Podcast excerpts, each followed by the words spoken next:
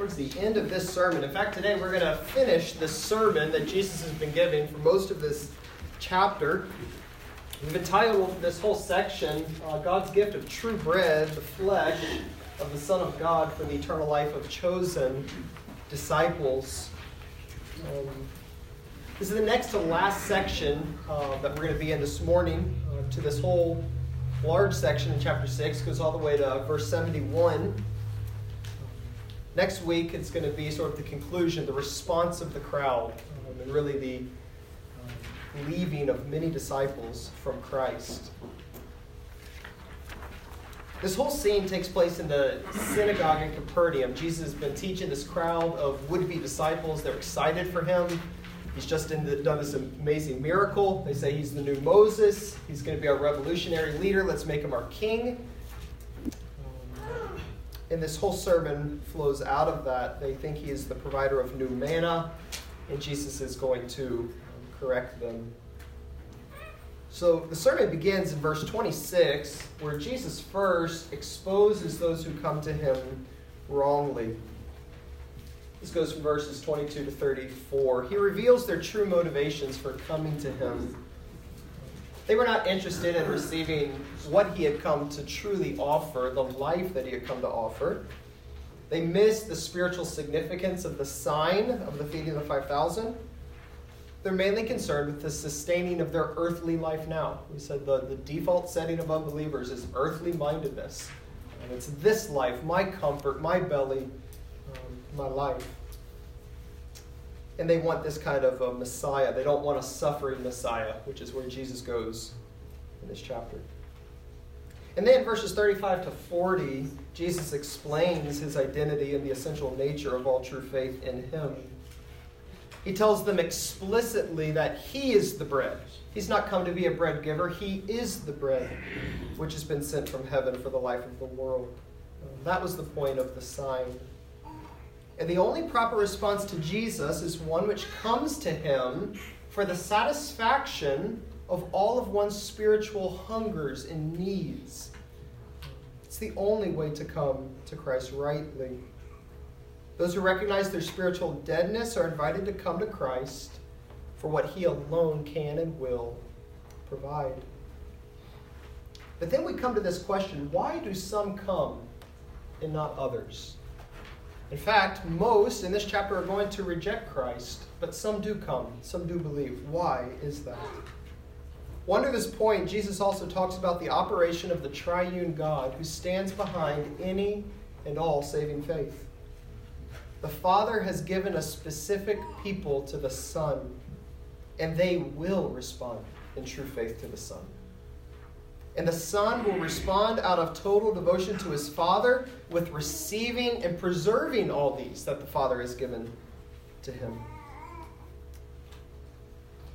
And despite the fact that many do not believe in him, Jesus' mission can never be thwarted. Well, why? Because all the Father gives to him will come to him. And that brings us to our next point where we were last time. Jesus expounds on the essential work of God for saving faith and the essential truth of his heavenly origin. The crowd is understanding what Jesus is claiming now. He said, I am the bread that came from heaven.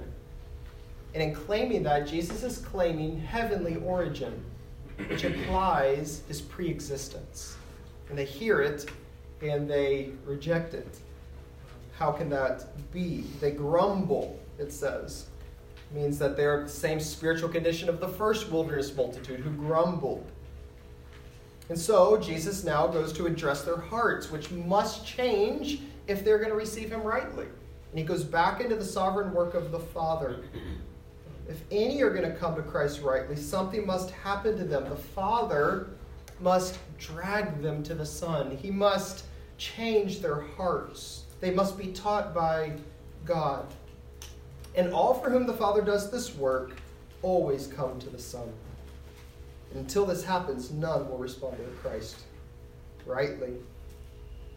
And look at verse 51 of chapter 6 now. This is where uh, we will springboard into our chapter, our section this morning.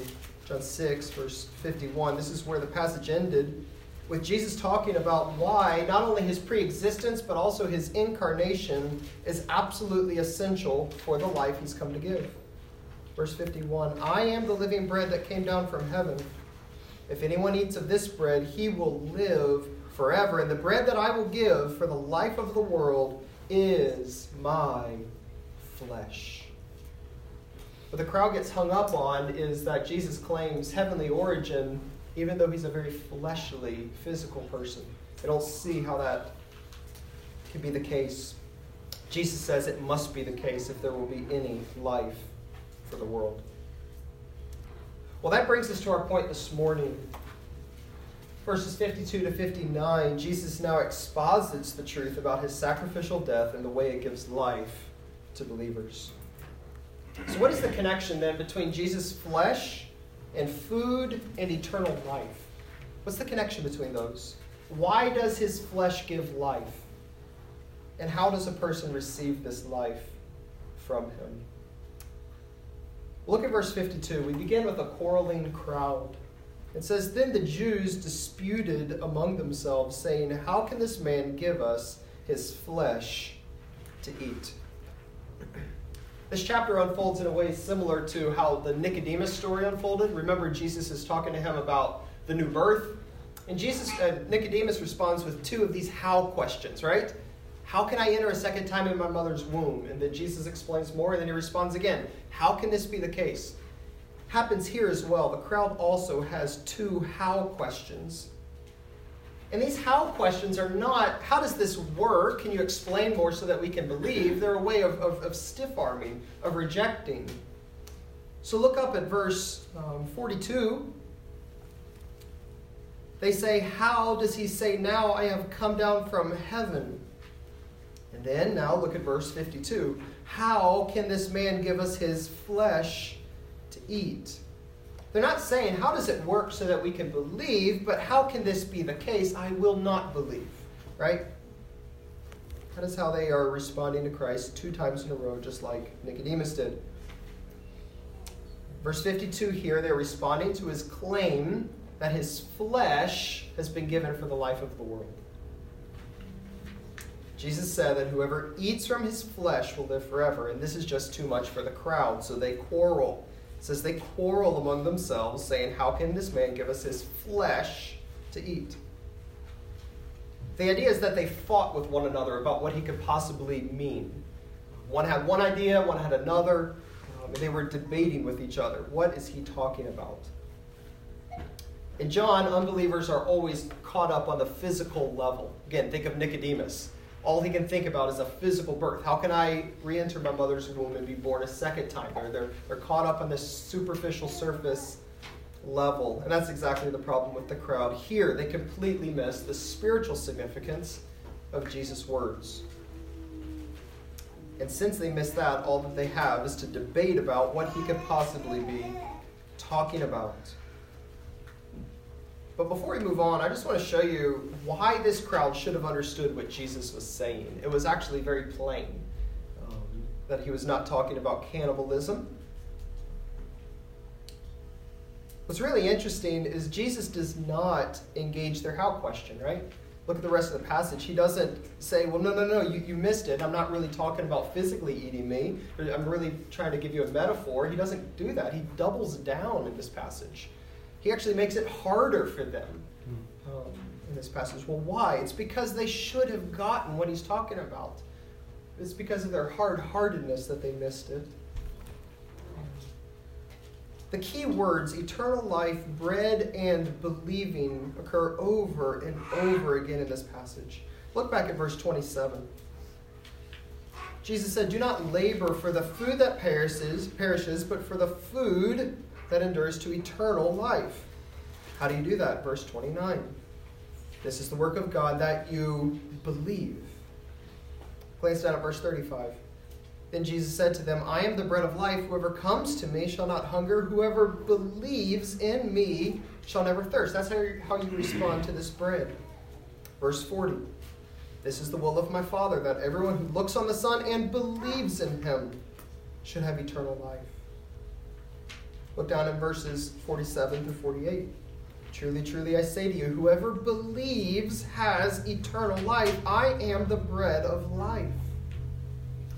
Then finally, verse 51 I am the living bread that came down from heaven. If anyone eats this bread, he will live forever. The bread that I will give is my flesh. In other words, these people are so taken back with Jesus' claim for preexistence with God his claim of having life in his flesh for the world that they completely miss the call to faith as a way to experience this life. Um, it should have been plain what he was talking about. And so, in the following verses, verses 53 to 59, Jesus is not going to explain for them that he's not talking about cannibalism.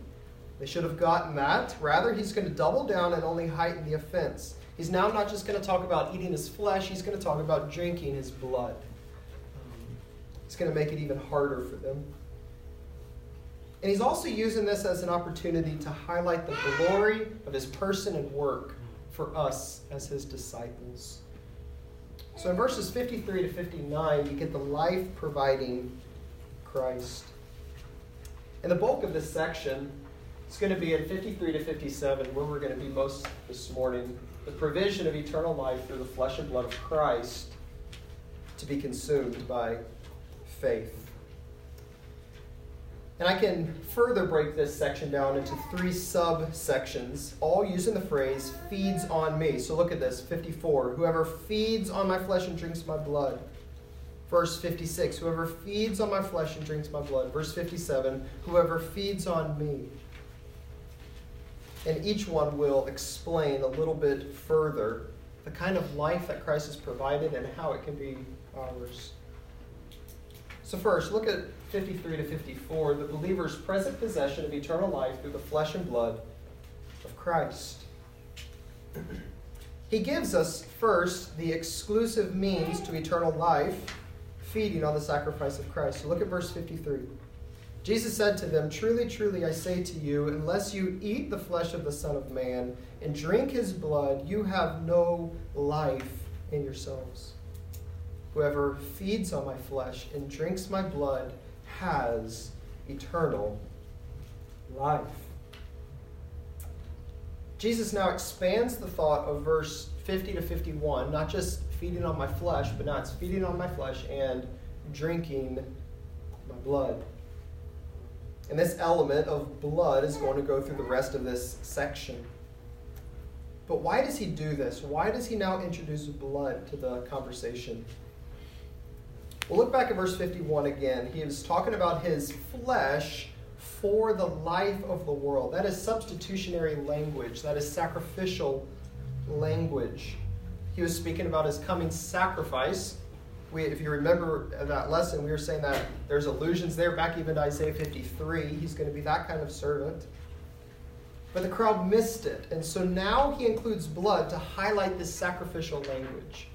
Um, blood refers to life that is poured out. It often refers to a sacrificial animal. Shedding of blood refers to a violent death. So Jesus speaks of his flesh and blood here to make it plain that the kind of faith he demanded in verse 51 is a faith in Jesus as the one who would suffer a violent death. Okay, so look back at verse 51. The, flat, the, light, the the bread that I will give for the life of the world is my flesh, the kind of faith that Jesus demands. It's a faith in him who would suffer a violent death for the life of the world. That's why he includes blood. And Jesus says that this is the only condition under which a person may have life. Look again, verse 53 Truly, truly, I say to you, unless, except you should eat the flesh of the Son of Man and drink his blood, you have no life in you. So, apart from feeding on the sacrifice of Christ, there's no other way to have spiritual life. Or to put it another way, true faith that is properly directed towards Christ is a faith directed to Him in His sacrificial death. That's why Jesus describes this as drinking His blood. So just think of how offensive this must have been for the Jews, right? They should have understood the spiritual implications, but they only hear the physical. And now they don't only hear Jesus demanding cannibalism, they also hear him demand drinking blood, which, if you know your Old Testaments, that would have been a massive violation of Mosaic law. But Jesus, of course, is not demanding either physically. He's speaking of a spiritual feeding by faith on his impending death and slaughter as a sacrificial lamb. Look now at verse 54. He gives the positive flip side of this. Whoever feeds on my flesh and drinks my blood has eternal life. So the eating and drinking here points us back to verse 35, something very similar. Look back there, verse 35. Jesus said to them, I am the bread of life. Whoever comes to me shall not hunger, and whoever believes in me shall not thirst. So, in other words, the proper response to coming to Christ is a coming to Him to have all of our spiritual needs, our hungers and thirsts, met through His sacrificial death. Who remembers some of those needs? We've talked about them over and over again. These spiritual needs that um, is what our hunger and thirst consist of, our spiritual deadness. It's a few things. Remember? It includes our guilt, right? And our um, deserving of judgment for our sin. What else? It includes spiritual deadness, life apart from the Holy Spirit. We're dead towards God, hard hearts, no ability to obey or keep God's law.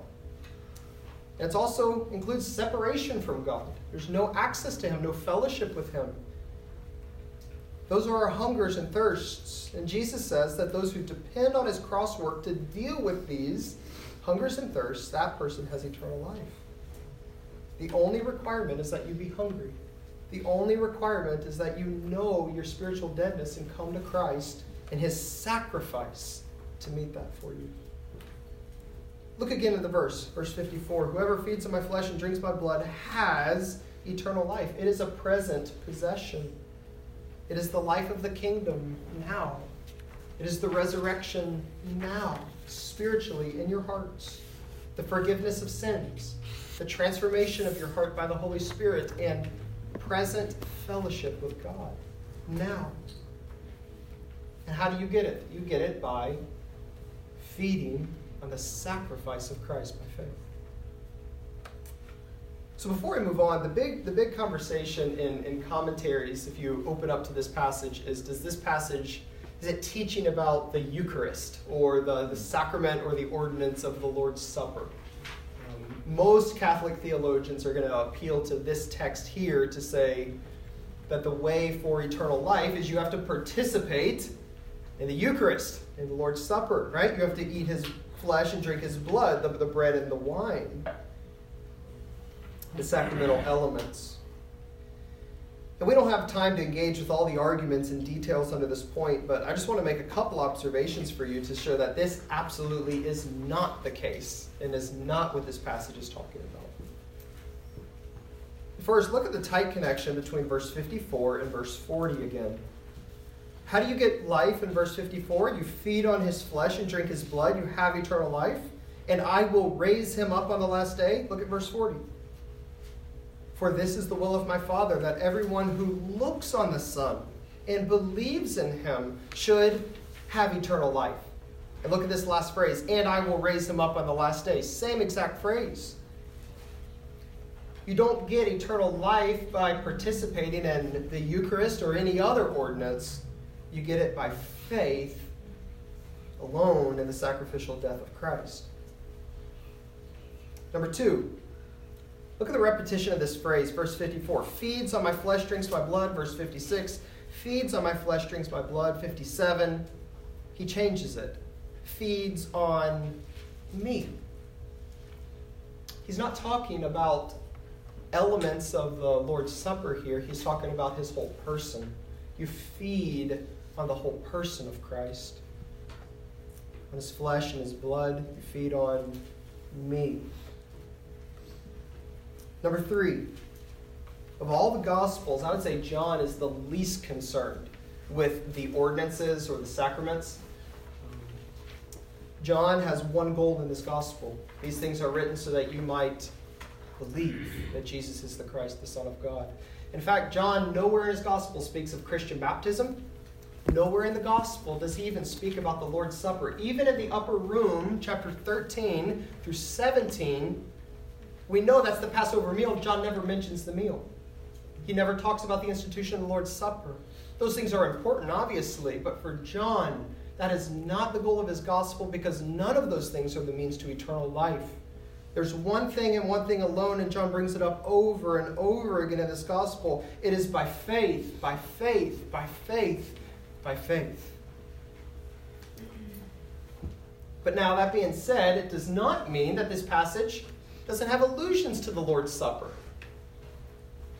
We don't do this passage by partaking in the Lord's Supper, but the Lord's Supper certainly portrays and illustrates what this passage is talking about, right?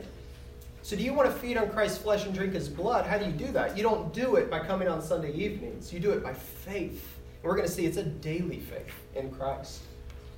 And yet, the Lord's Supper is a gift that all of us need to be participating in. Because it not only symbolizes this, it's a means to call you corporately to feed on Christ regularly by faith. Any questions there before we go on? When Yeah. Jesus is tempted at the beginning of his ministry too, there's this discussion between him and the tempter, right? About, you know, turn these rocks into bread.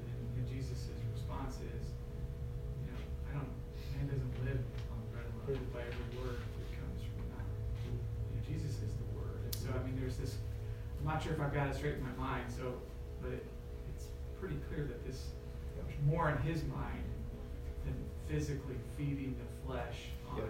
bread. Yep. And that if we have to choose between filling our bodies with bread and filling our bodies spiritually with the Word, who He is, that's that's life. That's how we're going to live. Excellent. Yep. Right? Yep. Yeah, I think the you're exactly right. He is the, the true Israel. He's fulfilling everything that they failed to do. Um, and you even see it in this passage. They're so concerned with this life, and Christ is saying, um, true life is knowing God, knowing His Word, now in Him in Himself, and knowing Jesus, trusting Him, trusting His sacrifice of Himself. Michael, would you say that, Yeah. that the, the the Catholicism view on the ordinances, Lord's Supper baptism, would you compare that to like the circumcision of the Judaizers and how much emphasis they put on that? Is Hmm. it similar or is that kind of like an unfair comparison? So just a demand for something Like a in addition. salvation Yeah. or? I mean, I would say, uh, in essence, yeah, it would be the same in that you're adding something to faith alone in Christ. Um, the function of it would, would be a bit different. Um, don't have time to talk about the sacraments uh, this morning, but the Catholics would view it almost like a funnel. The way you get God's grace is these sort of funnels um, through one way is the Lord's Supper. You partic- participate in it, yeah, by faith, but you have to do it. It comes only through here. Um, so, a bit different, I guess, from the theology of the Judaizers, uh, but same basic problem. It's good. Well, let's move on to the, the second half of verse 54 is the eschatological result of eternal life now. Look at the rest of verse 54. You have eternal life, and then Jesus says, I will raise him up on the last day. This is the fourth and final time Jesus says this exact phrase in this passage I will raise him up on the last day. Verse 39, verse 40, verse 44, and now verse 54. Look at them quickly. Verse 39 This is the will of him who sent me, that I should lose nothing of all he has given me, but raise it up on the last day. Verse 44 No one can come to me unless the Father who sent me draws him, and I will raise him up on the last day.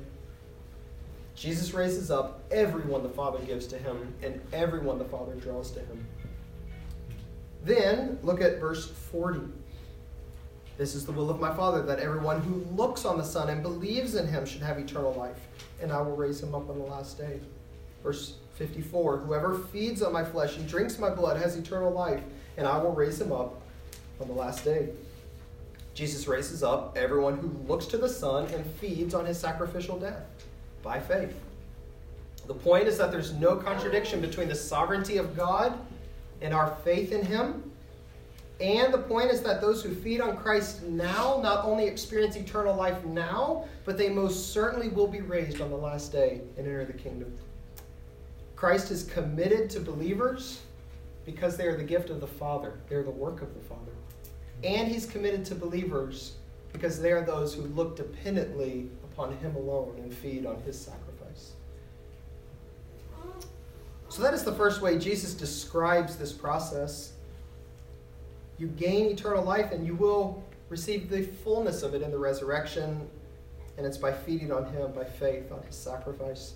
Look at the next way He describes it, verse 55 to 56. The believer's perpetual union with Christ, who is Himself true food. Look at verse 55. Jesus says, For my flesh is true food, and my blood is true drink. So he's going to go on to describe what he's just described in some different terms to unpack it for us. And he first gives us the source of this union it is true food and true drink. So here's that word true again. It comes up in the Gospel of John several times. Christ is the true light, He's the true vine. He's coming to make true worshipers. The idea of true is not that which is true versus false, but that which is ultimate versus that which is but a shadow or but a pointer. Food is not false food. You eat bread, it's not false, but it's insufficient in itself. That's what the point of this passage is. All the food you eat, it can't do anything for your spiritual nature, and it will only lead to the grave. Only Christ is true food, ultimate food, because it can lead to life beyond the grave and transform your nature now. All of this is taking place near Passover. Remember chapter 6, verse 4? Certainly, the great Passover meal was on people's minds at this time. And so, Jesus is saying that the food associated with his sacrifice is even greater than the sacrifice of Passover. All of that pointed to him. So that's the person's union with Christ. The source of it is his food, is his flesh, the true food. Now look at the nature of it, verse 56. Whoever feeds on my flesh and drinks my blood abides in me, and I in him. So if the food and drink of Christ's flesh and blood are true food and drink, then what does that mean for those who partake of it? If it is so much superior to physical food, then what will happen to you if you eat it? What does he say? Those who eat it and drink it abides in me, and I in him. So, verse 54 promised eternal life, and now verse 56 is promising this relationship of mutual abiding in Christ. That is the promise. So, what does that mean to abide in Jesus and Jesus abiding in the believer? I'm sure you've heard that terminology. Um, it can be kind of vague. What, what does that mean? How do I abide in Jesus and he abides in me? There's a couple things. First, what does it mean for a believer, the action of believers? Abide in me is what Jesus says. Abiding in Jesus is a persevering dependency on Christ for life. Those who feed on Christ's flesh and blood are brought into a connected relationship with Christ such that his life becomes our life. So, how do you abide in Christ? Think of his command, John 15 Abide in me, and I in you. How do you do that? He tells you here it is by a persevering trust in his sacrifice. So, do you want to abide in him? How do you do it? Persevering trust in his sacrifice. It highlights perseverance. The word abiding could be translated remaining, stay connected to me. And it highlights dependence. So think of the illustration of the vine and the branches. Jesus is the vine, we are the branches. Abiding in Jesus is the kind of abiding of a branch to a large vine. It clings to the vine and it sucks and it sucks and it sucks from the life and the nourishment of the vine. And in the same way, those who cling to Christ perseveringly, by faith in his crosswork, depending over and over and over again, drinking from his life and his crosswork, are said to abide in Christ. They're brought in this magnificent relationship with the Son. So you abide in Christ by depending on his sacrifice. So before we move on, let me just emphasize the importance of this for our daily lives. Jesus is going to tell us in John 15 that the goal of our discipleship is bearing much fruit, bringing glory to the Father through our fruitfulness. But that will only happen as we are abiding, staying connected to the life giving vine. So, how do you do that? How do you do John 15? You want to be a fruitful disciple, right? How do you do it? This passage tells us it's a daily dependence on Christ and all that he accomplished for you on the cross and in the resurrection. The call of this passage is not to exercise a one time faith in Christ and what he accomplished, but a persevering dependency on his sacrificial death for you. Doesn't mean we get saved more than once, it means that true faith perseveres in him all our days. Seek communion with God by faith in Christ. Seek cleansing from sin daily by swimming in his blood, what he accomplished for you. Seek empowerment for, by, of the Spirit because he earned the Spirit for you because of his sacrificial death. That's what it means to abide in the Son. Fill your life with the gospel, fill your life with the cross. That's not all that's involved in this relationship. There's also the action of Christ, a perpetual giving of Christ's life to the believer. Jesus says, you feed on my flesh, drink my blood. I, you abide in me, and I in him. The branch not only remains in the vine, but the juices and the nourishment of the vine now fill the branches. His life now becomes our life to fill and transform us as believers. This is nothing other than the eternal life of the Son taking up residence in our life. It's amazing if you think about it. You're brought into a relationship of mutual um, dependency and giving to Christ. We depend on Him and He fills us. Well, look now at verse 57. If that wasn't incredible enough, we get one more description the believer's posture of dependency on Christ as mediator of the life of God. So, verse 54 describes the result of eating Christ's flesh and drinking his blood as eternal life. Then verses 55 to 56, the result is this relationship of mutual abiding. And now, verse 57, the result is experiencing the very life of the triune God. Look at verse 57. Jesus says, As the living Father sent me, and I live because of the Father, so whoever feeds on me, he also will live because of me. So, first, Jesus says, Just as the living Father sent me, this is the eternal life of the Father, eternally given to the Son. He is the living Father. That is, He's self existent. He has life in Himself. He is the fountain of life. And the Son also is self existent. I live, the Son says. He has life in Himself. But look what He says because of or on account of the Father. The Son lives eternally because of the Father. Remember back in five, chapter 5, verse 26? That's what it says here. Chapter 5, 26, Jesus says, As the Father has life in himself, self existing life, so he has granted the Son to have life in himself. That is, the Son is eternally the source of life. He's eternally having life in himself, just as the Father, but from eternity, from eternity, it is as he depends on the Father for this life in himself. The Son is no less God, no less eternal, no less self existing than the Father, and yet, in some sense, he depends on the Father for this very life from eternity. And so that brings us to this next line. Jesus says, So also the one who feeds on me, that one will live on account of me. The Son has a dependency on the Father from eternity, and now Jesus says that this becomes the model for believers. We depend on the Son in the same way for life. But there's more. The living Father is inaccessible. How do you get the Father's life? You can't see God. You can't touch God. You can't communicate with God. He is inaccessible to you.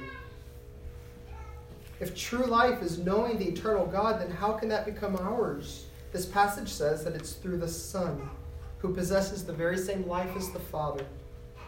The Son, in other words, becomes the link, the mediator between God the Father and dead humanity. And the way we experience this is by a persevering dependency on Christ to be this. Just as the Father has life in himself, has given it to his Son, so the Son becomes a believer's life. In other words, we join in the very life of the triune God. We are never made into God. We are never made to have self existing life, but our life is forever in the Son, spiritually alive, brought into fellowship with this triune God.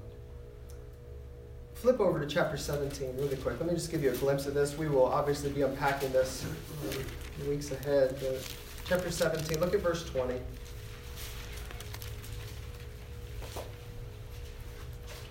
If you're a believer, the life you have is not something, some object the Son has given to you. It is His very life in you. It is the very life of the triune God in you.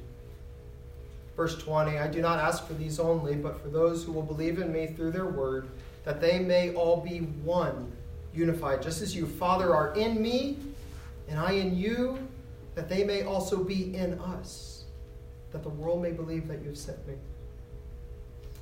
The glory that you've given me, I have given them, that they may be one, even as we are one, I and them, and you and me, that they may become perfectly one. If you have received Christ by faith in his sacrifice, you brought into fellowship with the eternal triune God. The very life of the Godhead has filled your hearts, has brought you to life. It is amazing. Well, that brings us to our final two points, verse 58 and 59. Let me read it really quickly. First, we get this pointed summary statement, verse 58. He wraps up everything he's been saying. This is the bread that has come down from heaven. Not like the bread the fathers ate and died.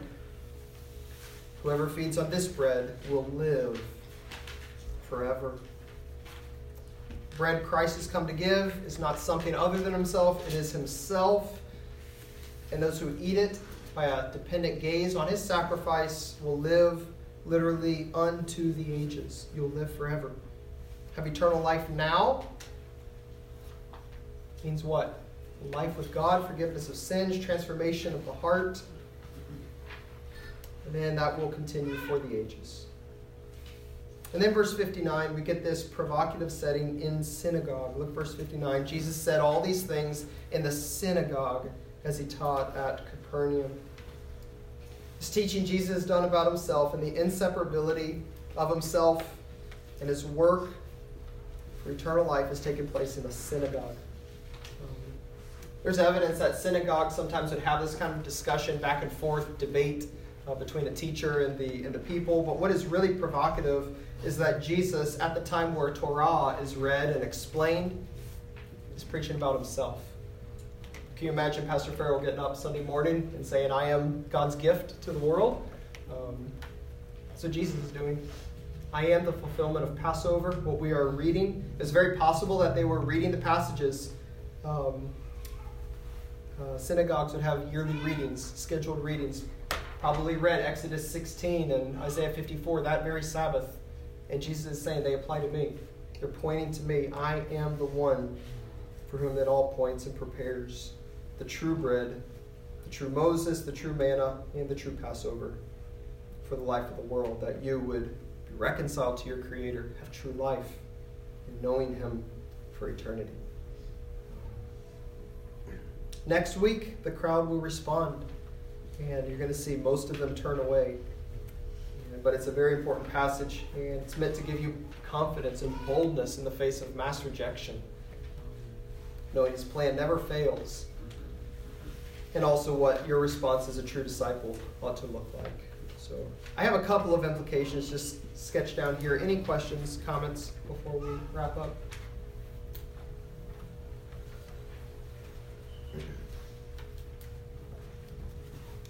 Thoughts? Yeah. Oh, sorry. I just do. So we're just regarding the Trinity, um, just how Jesus is dependent on the Father, and yet He's also God. Yeah fully God at the same time.